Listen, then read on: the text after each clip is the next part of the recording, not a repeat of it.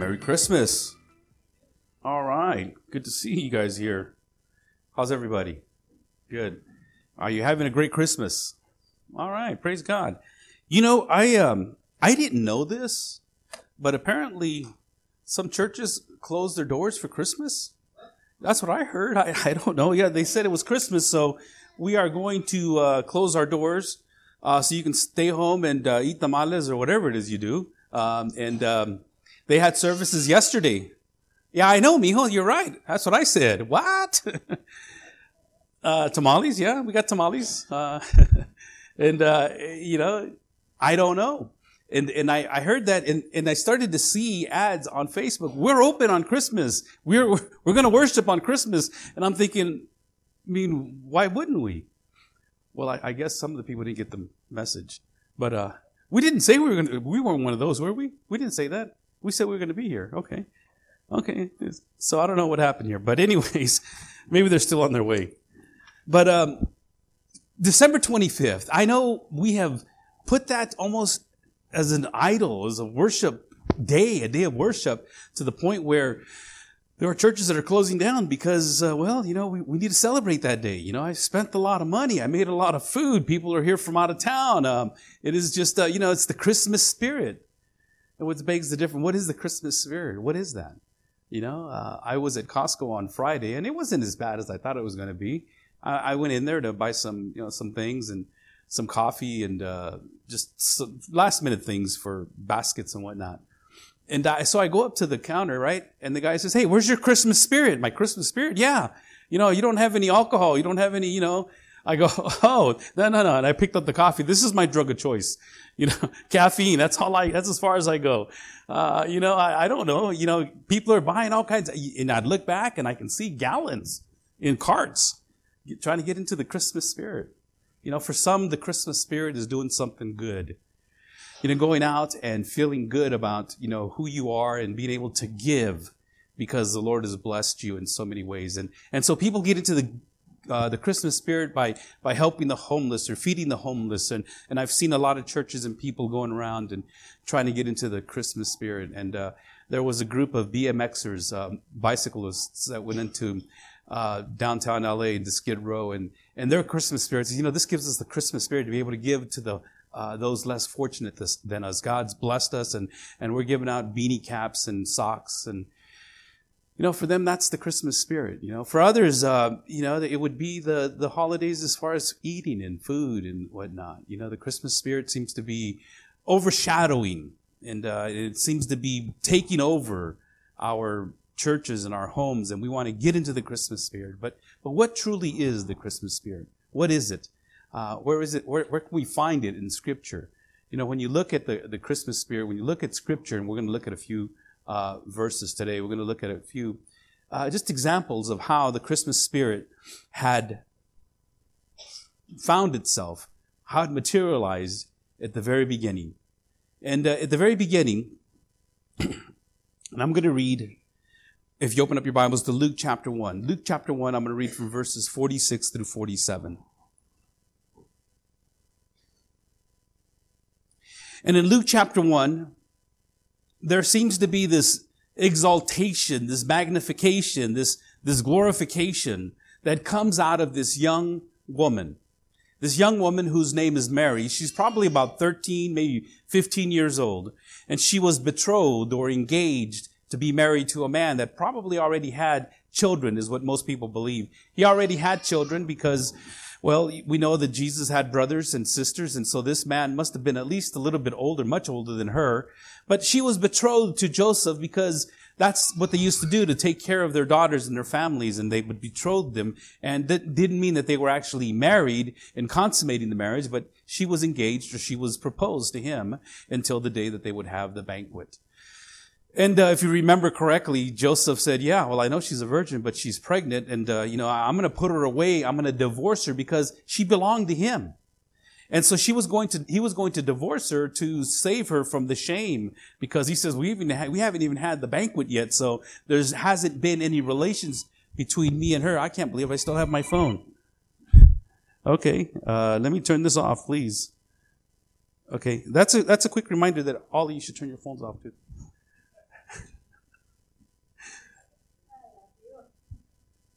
Hey, we all mess up. Okay, going back over again. Mary was betrothed to Joseph, and Joseph, you know, I mean, he was waiting, and, and he didn't have any relations to him. That's the way the Jewish customs were.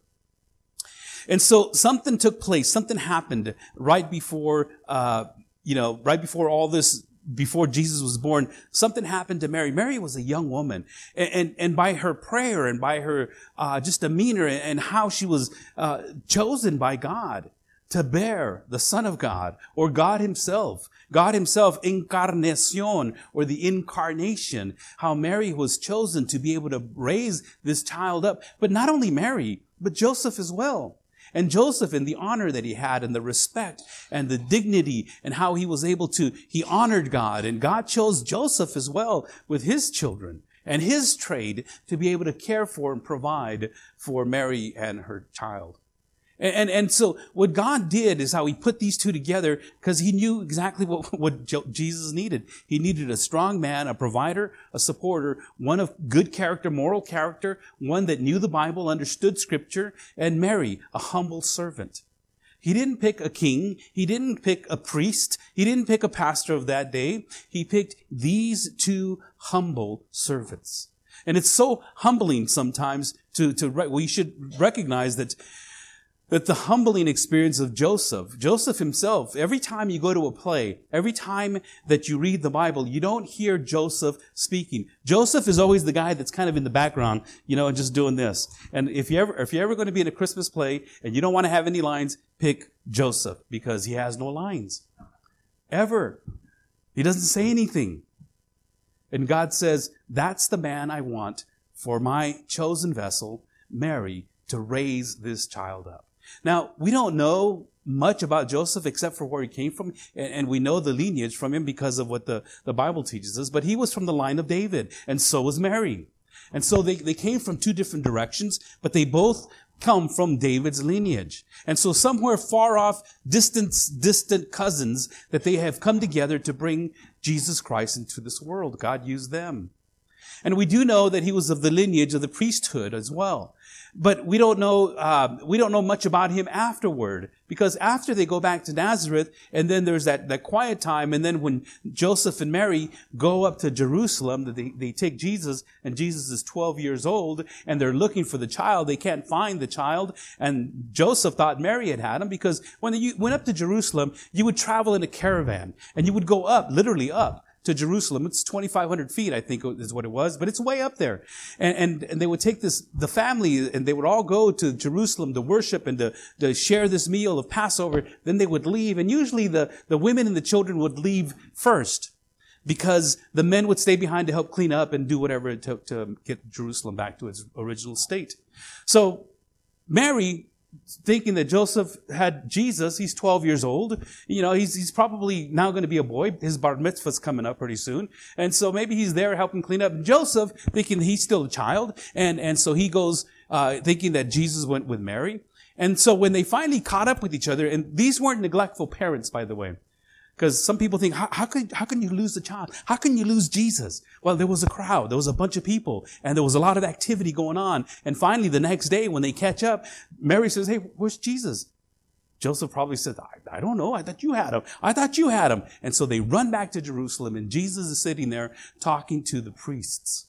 And they were amazed at his knowledge. They were amazed at his wisdom. They were amazed at who this young, ba- young man was. And Mary stands up and she says, didn't you know that we were worried? And Jesus responds and saying, woman, you know, he wasn't telling her off, but he was basically stating the fact, I need to be about my father's business. And apart from that, we have no other anything from Joseph.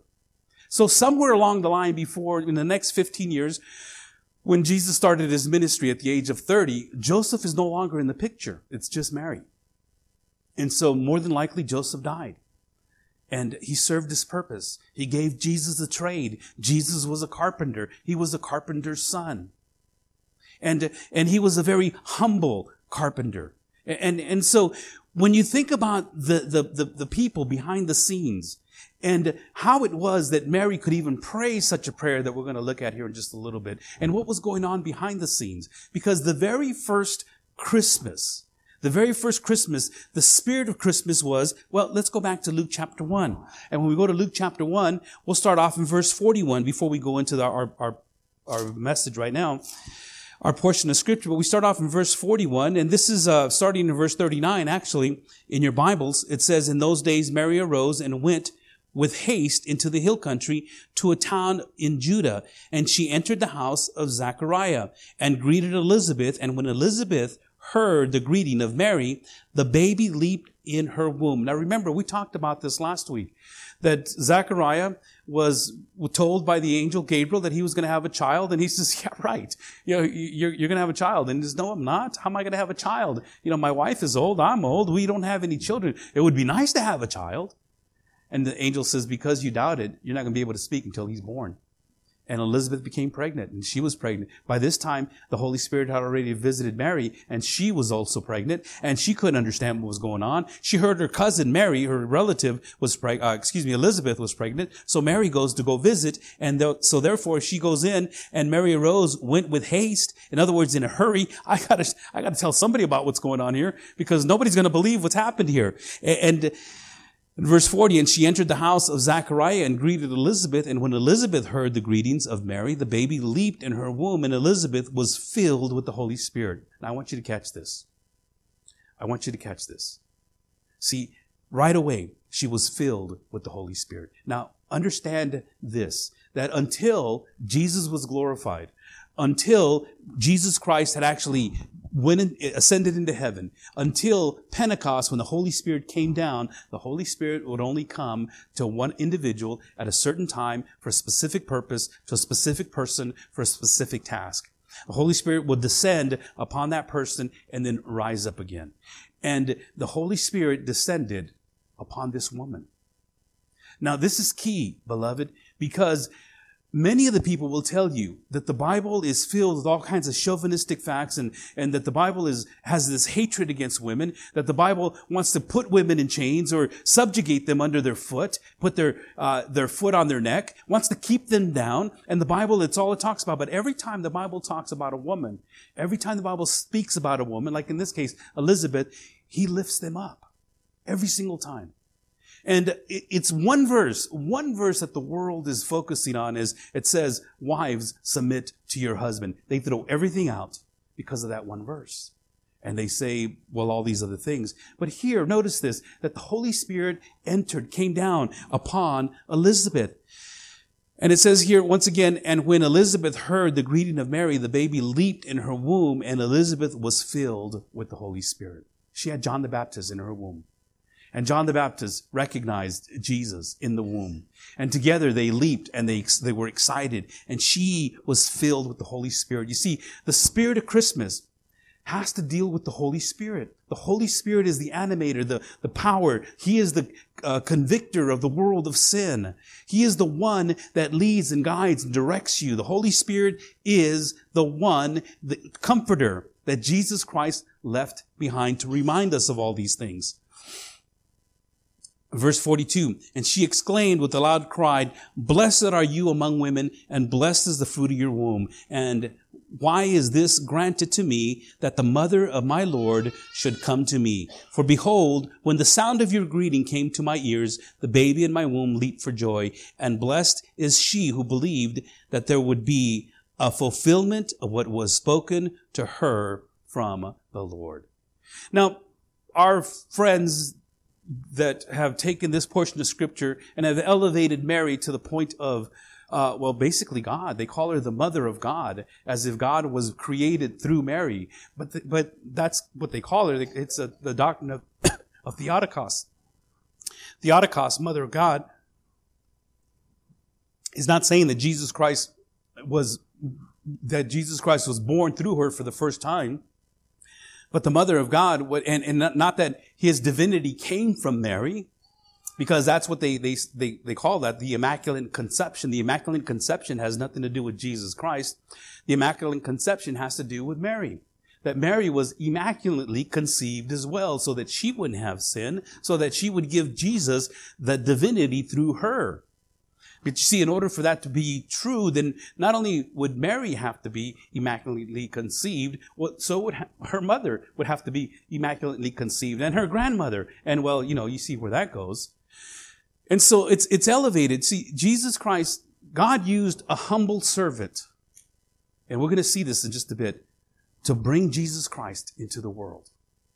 And that's, that's the importance of Mary in this case. That's, that's her, that's her role. That's her responsibility. That's what God gave her because he knew her heart at a very young age.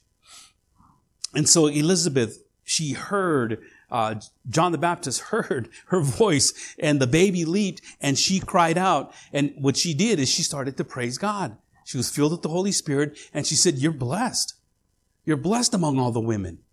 And blessed is the fruit of your womb because no one else in all creation has ever done such a thing. You are conceived. She was basically saying to Mary, I conceived the child, but it was through relations with my husband. You know, now that's a miracle. Like Abraham, uh, you know, they had a child at the age of a hundred, and Sarah, you know, they they conceived the child together. But you, Mary, it's it's it's unheard of. But blessed is you, are you because God chose you. And you know, this, this whole thing about Mary being a virgin and having a child, the Pharisees try to use that against Jesus. Oh yeah, well, you know, we know who our father is and you don't even know who your father is. In a sense, kind of like throwing stones at Mary. You know, yeah, oh yeah, sure. You were conceived by the Holy Spirit. Yeah, we know how that goes. And, and so there's always been this doubt of the virgin birth. But if you go back, and we've done this already, if you go back to the Old Testament and you see that the virgin will be with child, she will have a child. And this is the fulfillment of the Christ. Nobody knew who that Christ was going to be, but here Jesus Christ is coming to us through Mary herself. And the very first thing that happens is that true, the true spirit of Christmas is worship. Just like, just like she did here. Elizabeth, Look at verses 67 and through 69 in, in chapter 1. This is Zechariah. When Zechariah finally, you know, saw that he, his, his uh, son was born and his father, Zechariah, was filled with the Holy Spirit. Look at this. Once again, prophesying, saying, Blessed be the Lord God of Israel, for he has visited and redeemed his people and has raised up a horn of salvation for us in the house of his servant David. Let me stop there for just a moment and kind of give you an idea of what this horn of salvation is. It is used in the Old Testament quite a bit. And a lot of people think it's a trumpet, you know, like that, that kind of horn. Some people know that it's a horn. They're horns of a bull. But, you know, you, you wonder how is that significant to salvation? Well, the horn, it was used for defense. The horn, horn was used for attacking. The horn was used to stabilize and to keep protected that one thing that that animal was trying to protect him, his life, his child, or, or the, the baby, or whatever the case may be. And so when it's used in the Old Testament, as it is here in the New Testament, the horn of salvation is the strength. It signified strength. It signified power. It signified stability. It signified that it was, this is true. You, you, you don't go up against a horn of a bull or a horn of an animal because it will gorge you and it will tear you apart. You don't go against, you don't go against God's salvation. Amen. Jesus Christ came to save sinners just like you and me. And you know, this salvation, when I said earlier in my prayer, this salvation that Jesus Christ was born to give those that are His. Jesus Christ came to give you salvation and nobody can take that away from you because of the, of the horn, the strength, the stability, the power of that salvation. You are saved and you are saved and you will not lose that salvation because of the saving power and the strength of Jesus Christ. It is an amazing grace. It is an amazing strength and Jesus Christ himself is going to hold it together. And so when we hear about the horn of our, of our salvation or the horn of salvation, we, we know that salvation is, is true. Salvation. And what are we being saved from? What are we being saved from? We're being saved. We're, our sins are taken away. That's right. Our sins are, are no longer there. And, and our sin was causing us to be God's wrath, the, the objects of God's wrath. Our sin causes us to be shunned by God hates sin. You've heard that expression, uh, you know, hate the sin but love the sinner. You know, it's cute and all, and it's, you know, you should love the, sinner. You know, please, because I'm a sinner. love me. You should love the sinner, but it's the sinner that gets cast into hell along with the sin. Because sin, God cannot see sin. He cannot view sin. He hates sin. And it, it, it, it He's gonna abolish sin. He's gonna rid this world of sin. And His wrath is being displayed right now on the sinner that is holding on to that sin. And our salvation, we're being saved from God. You think about this. Wait, wait a minute. How, how are we being saved from God? Well, because I'm a sinner. And unless you have applied the grace and the, and, and unless the grace of Jesus Christ and, and the blood of Christ has been applied to your life and you've acknowledged that and recognized that and now are moving toward God, and we'll talk some more about this a little bit, then, then salvation is yours. Unless that has happened, you are still under the divine wrath of God. And if He returns, if Jesus Christ returns and you're still under that divine wrath of God, you stay behind. And if you die with, with that divine wrath on your life without the blood of Christ, you, you're, cast into hell for all eternity. You are being saved. If you're saved, you're saved from God's divine wrath. And this is what, this is what Zechariah was trying to get across. He says, his people, he says, for he has visited and redeemed his people and has raised up a horn, a strength, a power, a staying power of salvation for us in the house of his servant David. Let's look at Luke chapter 2 verse 13 and 14. Once again, he was filled with the Holy Spirit and he started praising God. See, the spirit of Christmas is worship. In Luke 2, 13 through 14, and suddenly there was with the angels a multitude of heavenly hosts praising God, saying, glory to God in the highest, and on earth, peace among those with whom he is pleased. Once again, the spirit of Christmas, worship. The first Christmas, worship. The Holy Spirit, worship. It leads you to worship. It brings you to worship. It causes you to worship. A little side note on this here too. I know that we sing uh, "Peace on Earth and Mercy Mild." God and sinners are reconciled. God and sinners are reconciled. But people think and believe that Jesus Christ came to bring peace on earth. And we get that from this verse here. And we sing that song over and over again. Peace on earth, peace on earth. We see it on billboards. We see it in front of houses. Peace on earth, on Christmas cards. Peace on earth. But what does it say there? Glory to God in the highest. Okay? And on earth, peace among those with whom he is pleased. He's not pleased with everyone. We go back to our sin. We go back to the sinner. We go back to the person that is involved in sin. He's not, he's not pleased in that. I've had people come to me, you know, and they say, you know, Pastor, we, we want you to bless our, our, our union. Well, what's going on? He says, well, we're thinking about getting married. Well, you know, you guys are living in sin. Well, yeah, I know, but, you know, how is God going to bless that? How can God bless you living in sin? Well, he knows I love her. He knows my heart. Yeah, he knows your heart. And you know that Jeremiah says that your heart is deceitful and wicked and beyond cure. Well, he knows my intentions. Yeah, your mind, your intentions are, are all evil against God. It's what the Bible teaches. You know, we are, our minds are hostile to God. We need a savior. You need a savior. We need to get our life correct. You see, God is not going to bless sin, but he knows my heart. Yes, he knows it more than anybody else. And, and when we, when we look at this and we say, okay, well, peace on earth, or okay, peace among those with whom he is pleased. I thought he came to bring peace on earth. Jesus Christ himself said, I did not come to bring peace. I came to bring division. Father against son, mother against daughter, mother against daughter-in-law. I came to divide. And you know this very well already. Some of you that have been living the, the, the, gospel truth and the gospel life, you know that if you're walking the gospel truth, the gospel life, the good news, and you're sharing it with people that, that are in the bad news, hey, look, here's the bad news. You're going to go to hell if you don't repent.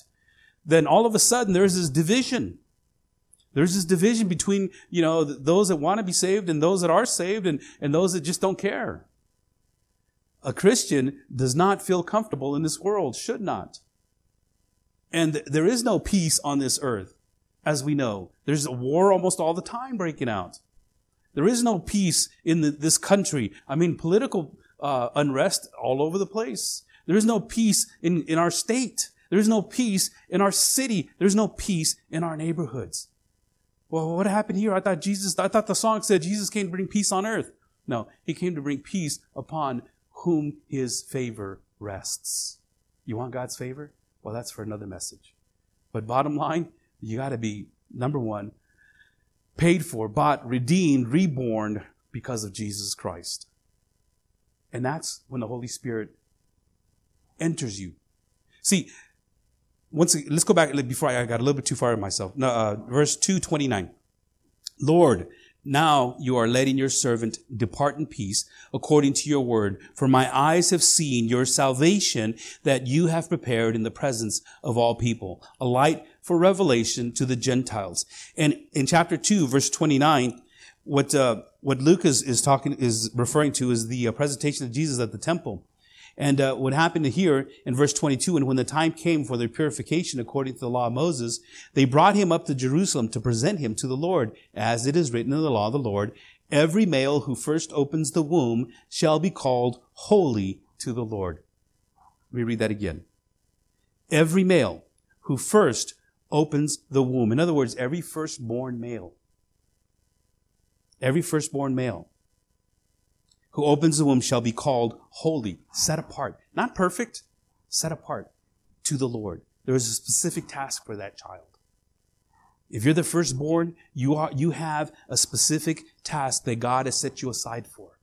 If you're the firstborn son, and to offer a sacrifice according to what is said in the law of the Lord, a pair of turtle doves or two young pigeons. Not like the song says, two turtle doves and a, okay.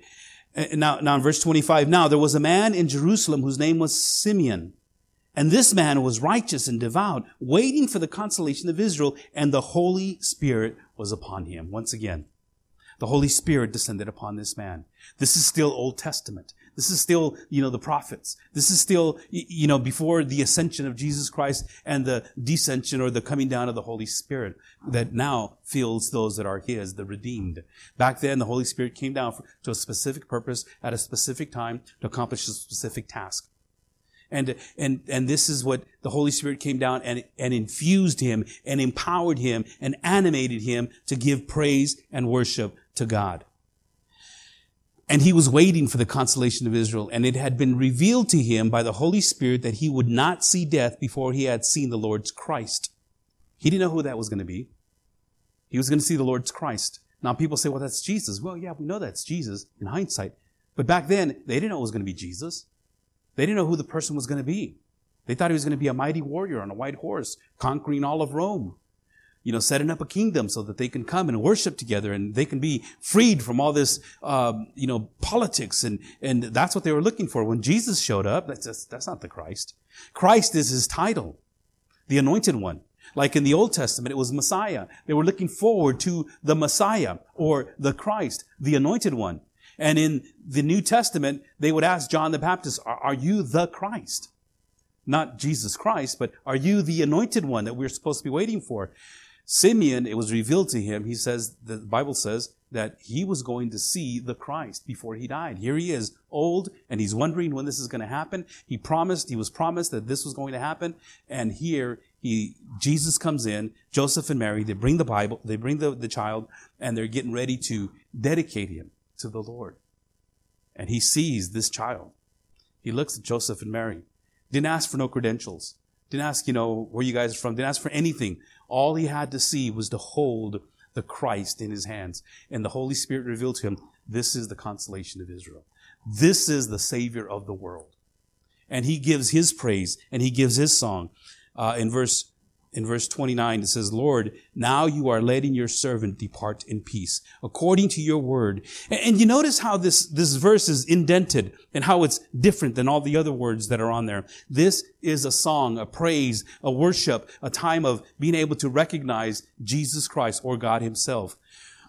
Let me move on because I'm, I'm trying to, trying to get to this, to where we need to be at on the back of the page. And, and we talked about this last week, so I'm not going to talk too much about this, but the wise men, the wise men that were coming in from the Orient, the East. They were coming in from, I don't know, somewhere in Persia, Babylonia, in that area. And, and prior to, prior to Jesus' birth, about five, six hundred years before Jesus was born, the, the place of Jerusalem and all the people there were, were captured, they were enslaved, and they were taken out to Jerusalem. And The temple was destroyed, and the people were so sad and angry and mad, and, and, you know, they were just lamenting the fact that, okay, God's not with us anymore. Because they believe that God was only in the temple. Kind of like some people believe that they can only see God if they come to church, to the church building. And when they were in Babylonia, they, they, they, they got all the smart people and all the wise men and all the young men, the strong men. They left all the old people behind. You know, if they would come and conquer us right now, maybe you and I would be left behind because you guys are too, too old and you guys can't work. We need the young kids and anyone from 20 to 40 and everybody else was left behind and all those that were just sickly, and, and they took all these wise young men. Daniel was one of them. And Daniel was, became part of the, the magi or the, the wise people of that, that time. And he taught a lot of the wise men. He raised them up. They had, they had schools that they would teach them and, and he would teach them things about Jehovah God. This is the God that you ought to worship. And remember, he wouldn't worship no other God. He was thrown into the lion's den. And the Shadrach, Meshach, and Abednego, they were th- thrown into a fire because they wouldn't worship another God. They held firm to their faith and they held firm to who God was. And they taught the people that one day a Messiah would come. And this is how you would recognize him. In their prophetic writings, they wrote about this star that was going to rise up in the east. They rose, they, they, they, they, uh, they wrote about um, the, the, prophets wrote about how he was going to be born in Bethlehem. And, and so all these writings were there, and these wise men, I asked the question last week, how many wise men were there? Don't say three. we know, good, thank you. Okay, you were paying attention. we don't know. We know that there's gold, frankincense, myrrh. Yeah, what was the other one? Mole? No, it wasn't mole. Tamales? No, it was, uh, it was a treasure like that. And we know that that's what they brought. You know, it couldn't have been just three. These guys have a lot of money, have a lot of things. They got a caravan going. And so here comes this caravan into town and they go into Jerusalem and they go, Hey, where's the king of the, where's the king of the Jews? Now Herod, remember I told you about this. He was a wicked, evil king. He hated everybody that thought, that he thought was going to take his seat. He was threatened and he would execute people. He executed his children. He executed his wife because his wife was trying to bring up their son and he thought that he was going to be the next in line. As a matter of fact, they came to, they came to him and they says, Hey, uh, where's the king of the Jews? Where, where's he born? He goes, well, I, king of the Jews. I'm the, hold on, wait a minute here. And they goes, he goes over to the, the, the, the Pharisees and the people of that day. Hey, where's this king of the Jews supposed to be born? And they knew they knew that there was supposed to be a star. They knew that the star was up. They knew that he was to be born in Bethlehem. And so they tell Herod, this is where he's going to be born. Okay, take, he's going to be born in Bethlehem. Go and find him. And when you find him, bring word of him. You know, I want to know where he's got. I too want to worship him. And we know that that's not what he wanted to do. He wanted to execute him. And if you remember correctly, the wise men came and they worshiped him. Not by giving gifts. I mean, that was part of it, but they worshiped him. Herod, uh, excuse me, the wise men were told about Herod in a dream that Herod wanted to kill this child, so they took off a different direction. They never went back. They never went back to Herod, and Herod was mad, and he ordered all the children from two years old down to be executed. All the male children. So we know that the wise men came not to the manger specifically, more than likely he was at least two years old, if not older. But we don't, we don't know the whole, you know, how that all took place. But we know that there was a star in the east. We know that it was prophesied. We know that Bethlehem was the place. And they came. And they came. Behold, wise men from the east came to Jerusalem saying, Where is he who is born the king of the Jews? For we saw a star and it rose and we have come to worship him. See, the spirit of Christmas is worship. The spirit of Christmas is worship. Always has been. And when we don't get that for Christmas, when we don't understand that about Christmas, we lose everything about what is, uh, what happens. We lose it all. We lose the fact that, that what God wants to do is He wants to be worshiped. God wants to be loved. What is worship? Well, turn with me to Hebrews chapter 10. In Hebrews chapter 10, Hebrews is right after um, uh, you know Timothy, Titus, Timothy, Thessalonians. It's, it's, not too far away from where we've been at in um, in Colossians. But I'm going to read this very quickly out of Hebrews chapter 10, verse 19. and um, maybe we'll get it. It's it's one of the verses is in your outline, and I'll read that one as well. But I need I need for you to see this because it says here in verse 19, therefore, brothers, since we have confidence to enter the holy place by the blood of Jesus, by the new and living way that he opened for us through the curtain that, it, that is through his flesh. And since we have a great priest over the house of God, and this is worship. Worship is when you draw near to God. Worship happens when you draw near to God with a true heart. Worship is when you draw near to God with the true heart in full confidence of faith, with our hearts sprinkled clean from an evil conscience. See, worship only comes through this ability. You draw near, you're, you're, you're, you're wanting to be near. Worship only happens when you're coming close to God. And, and, and, you can't come close to God if the Holy Spirit ain't bringing you to God. Remember, we, we, we were making that point that unless you have the Holy Spirit, and the only way you can get the Holy Spirit is if you're saved. See, the Holy Spirit is not going to enter a dirty vessel. God redeems you, makes you new, and He, and He causes you to draw near to Him. And your desire to be close to God, know God, feel God, and sense God, and, and, and just to know more about Him is an indication that God is, God has redeemed you. And for, for you not to want to have anything to do with God or anything to do with this church or anything to do with this people, for that matter. Yeah, I love God, but I hate the people of the church. You know, to, to, to, to, to live up and to live up above with the saints that I love, oh, that would be glory. But to live here below with the saints that I know, well, that's a different story. You know, that's what people say. Yeah, I don't know. I don't like those guys. You know, I just, it's kind of like you coming up to me and says, you know, Pastor, I really love you, man. I, I like you. I love you a lot, and you've sh- expressed that to me a lot. You know, but I really don't like your wife. How would that make me feel?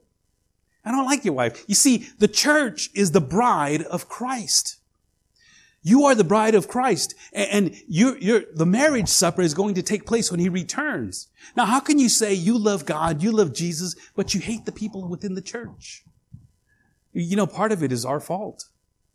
Part of it is my fault our hypocritical stance in what we say and what we believe. We say worship is this, we say worship is that. I'm going to worship. We're going to worship first, and then we're going to have a message. We're going to do some praise and worship, and, and you know, worship, beloved. Here's the definition for worship, and it's right here. Uh, well, let me let me go over this here real quick, and then let me sum it up for you.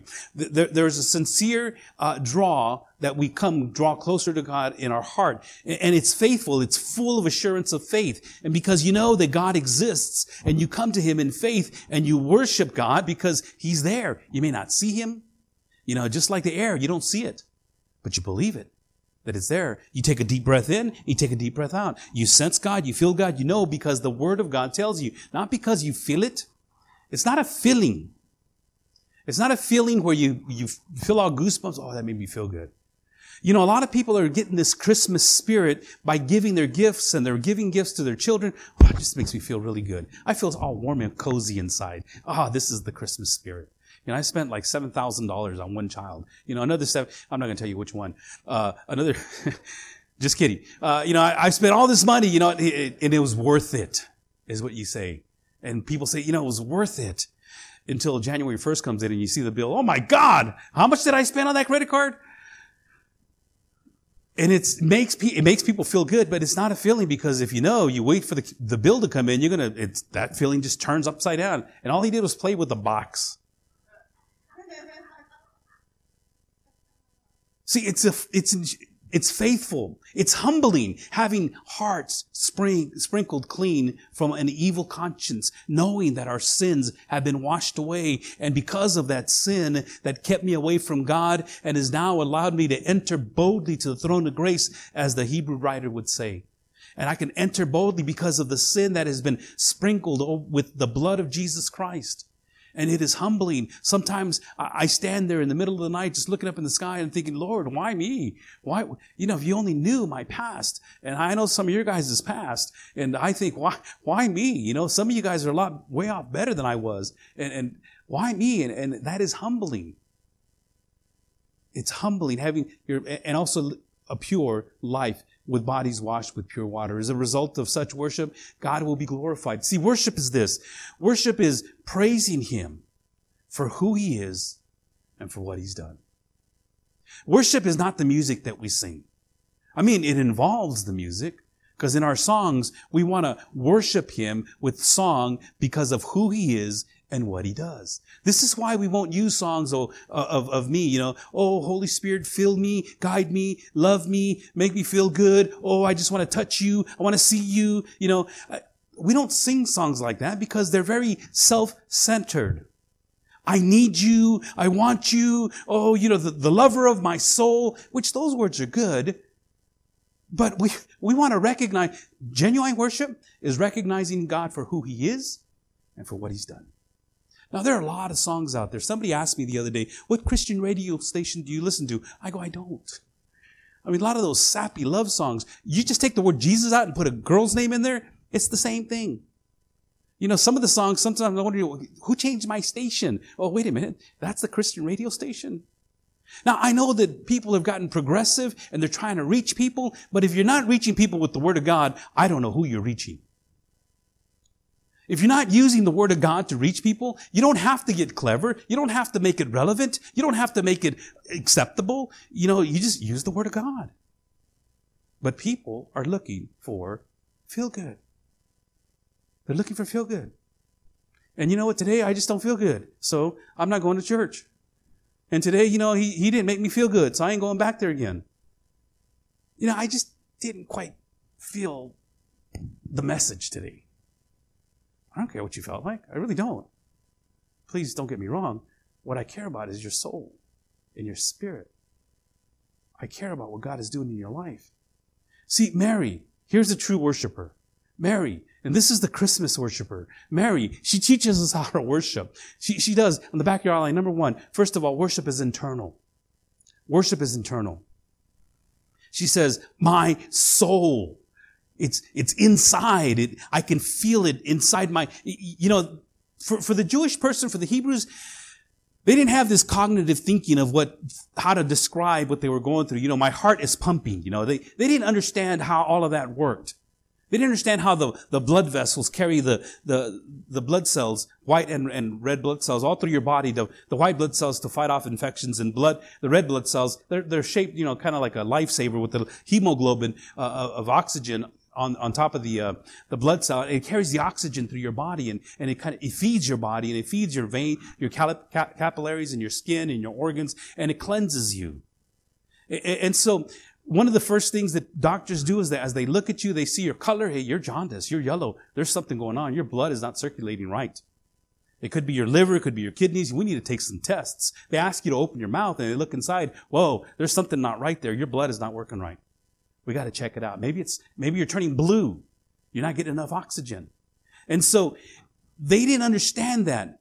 What they, what they understood is what they sensed. And, and they would talk about two organs in their body, the heart and the bowels. Okay. Now, I know this sounds kind of, yeah, you know, but the bowels had more to do with everything else inside of you. The bowels were more like, you know, when you get real nervous or you get scared and all of a sudden your stomach just kind of go, you know, you get the butterflies, you get the cramps, or, oh man, you know, because of how your body is reacting. That is what the Hebrew people would say. It's the bowels. That's where everything comes from. My soul. That, that's what they were referring to. They weren't referring to the heart. The heart was more the mind. For them, it was what the heart was causing you to think. That's why it says, be careful how you think because it causes the patterns of your life.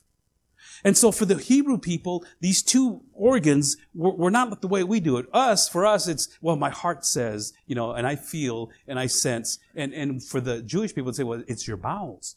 It's the inside of your body. And it causes you to cramp up. It causes you this consternation. It causes you to, oh, you know, to get kind of tightened up and, and it causes all kinds of other problems in your life. It's internal. When Mary says, my soul, it's just like right here. It's just coming out. And, you, you know, I just, my soul, you know, it's internal. She says it magnifies the Lord. Number two, it magnifies the Lord. Magnify comes from the word uh, megaluneo. Megaluneo is, the first word is what we use in English. Mega is uh, like big. You know, when you order mega fries, you know, you're going to get a bunch of fries, you know. And, it's big. It's always big. And for and, it, and but in the Greek, it means not only just big, but it, it starts small and it just amplifies, it crescendos, kind of like the Handel's Messiah. Hallelujah, hallelujah, hallelujah, hallelujah. And it just crescendos out of you. And, uh, and that's how Mary was feeling inside of her soul. And it magnified. And God Almighty, yes, what are you doing in my life? That's worship. When you do it because it, it, intensifies and it grows within you, not because of the music, but because this is who you are. You live this. You work this. You, are constantly doing this within your life. And this is why, uh, number three, it's intentional. Worship is intentional. She says, my soul magnifies the Lord and my spirit rejoices. I do this habitually all the time. I'm always, my soul is constantly uh, rejoicing. My spirit rejoices. It's within me. It's my way of life. I think about God. I pray about God. I, I read His Word. I want to know Him even more. So worship. You talk about the first Christmas. The spirit of Christmas is worship. Beloved, not the music. Not the music. You see, these churches that supposedly have closed, I don't, I don't know of any, to be honest with you. I, not that I went looking around, but I heard this. They're, they're focusing on the wrong thing. They're focusing on the day. Amos, Isaiah number one says, you know, I, I hate my people. Isaiah says, you know, God says this to Isaiah, I hate my people. They worship me with their lips, but their spirit is far from me. They do this on the outside. Amos, Amos was, uh, you know, he was even harder. You, you, know, you, you, you come to me and you, you, you, you honor me with these holidays. He says, you honor me with these holidays. And, and I mean, I, I detest your festivals. God could have just as well said, I detest your Christmas. You've taken one day and you've focused it all on you. I detest that, God says. I don't want your gifts. I want you. And Mary here, the first Christmas, she is visited by God, the Holy Spirit. She's carrying this child and her soul magnifies the Lord and exalts and, and, and, it, and it grows and it gets larger and she rejoices. It's intentional. It's internal. It's intense. It's, it's, it's that type of a, that, that, that worship that only comes from knowing who God is. You see, Herod wanted, said, I, I want to worship Jesus. There are a lot of people that come to our churches that I want to worship Jesus. You know, I, I, I want to feel good. I want to be able to, you know, say that I came, that I did my part. God doesn't like that kind of worship. As a matter of fact, the only people that can actually worship are genuine believers.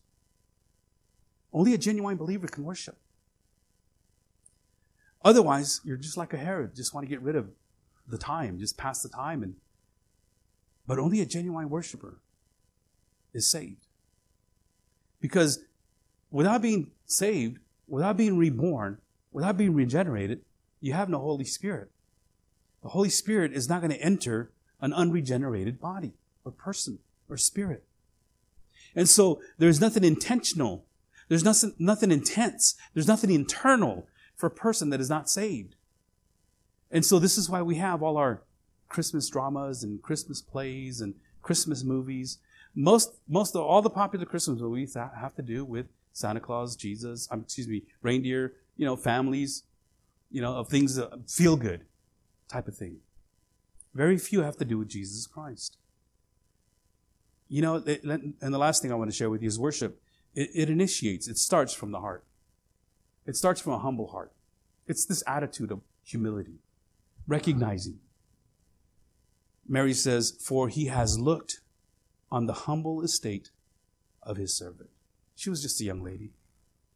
But you know what? She knew. She knew that God had visited her. For behold, from now on, all generations will call me blessed. And if we don't do this from a humble heart, if you can't worship from a humble heart, and you can't unless the Holy Spirit is prompting you, it, it doesn't it doesn't come out as worship. God knows it. He knows your heart. He knows where you're at. You, you see, the spirit, the spirit of Christmas, the spirit of Christmas, as, as every Sunday should be, is an attitude of worship. But it, it, start, we, we have this in writing that that's how it started, initiated, and how in the world it got to where it's at now that most people don't even recognize. They, they, they know it's Jesus' birthday, but They don't understand the significance behind it. Beloved, in this time of worship, and it's not because, you know, you feel good. As a matter of fact, the time that you should worship the most is when you don't feel good. Worship just, you know, it comes from, it's intentional, it's intense, it's internal, and it initiates from a humble heart, especially when things are not going your way.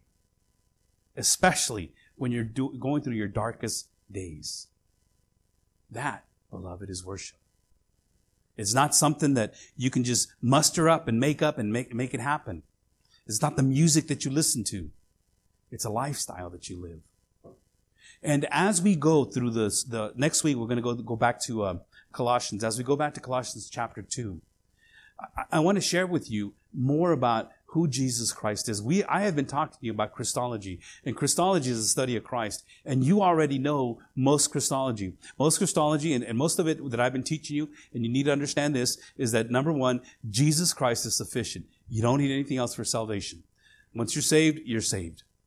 He is sufficient. And number two, He is God. Actually, number one, He is God and He has saved you. He is sufficient. And when we go through the book of Colossians, that's what Paul is trying to get across. We talked about how he was the firstborn and this, the image of God. And we'll continue with that. Let me ask you to stand.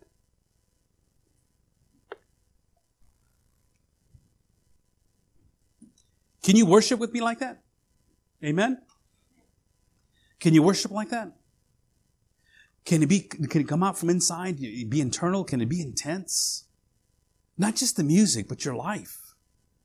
Can it be intentional, habitual, where you're doing it on a regular basis, every day, every day, where it's just, it just flows out of you. The moment Mary heard the news, it just, you know, it just flowed out of her. She knew the Bible. She knew what was being taught to her. It just came up. She didn't have to go to a, a pastor or a priest. It just flowed out of her because she had a humble heart. Father, I pray that as we start this next year, that we start with this attitude of worship. That we start with this attitude of, of worship coming from inside, the Holy Spirit just leading us to do so. To giving us the, uh, the, the, the, power and the, uh, the ability to connect with you on a very intimate and intense manner. And Lord, it needs to be intense. It needs to be personal. It needs to be uh, to the point where we, we just focus on you, Lord, and only you. And we thank you, Father, for, for causing it to be habitual for us, not only on Sunday mornings, but every day of the week. Sunday is the day that we gather together to encourage one another and to, and, and to lift each other up. And I thank you for that, that, what you give us here as a church body. And for those that aren't here, we do miss them, Lord. And, and, we pray for them, and we pray that you just give them the same desire. And Father, we just thank you for how uh, you humble us and how we look at ourselves and we recognize that that we don't, we're, we're not deserving. We don't deserve what you've given us. But that is the exact definition of grace. Receiving what we don't deserve. And that, my Lord, is the ultimate gift. And we thank you for that. Father, I, I pray for this next week as we prepare for Sunday, for the traveling mercies that uh, some of us will be going up north. I pray, Father, that you watch over us, give us words, keep us healthy, give us words of encouragement to a family that has lost a loved one. I pray, Father, that you just continue to, to just lead us and guide us. And uh, as we celebrate the rest of this day with our friends and family, or maybe just sitting at home, remembering who you are and thanking you for who you are. So, Lord, uh, once again, we come before you to bow down before you and to honor you and to worship you. We love you, Lord. We pray in Jesus' name. And everyone is saying, Amen and amen. All right. May the Lord be with you. All right.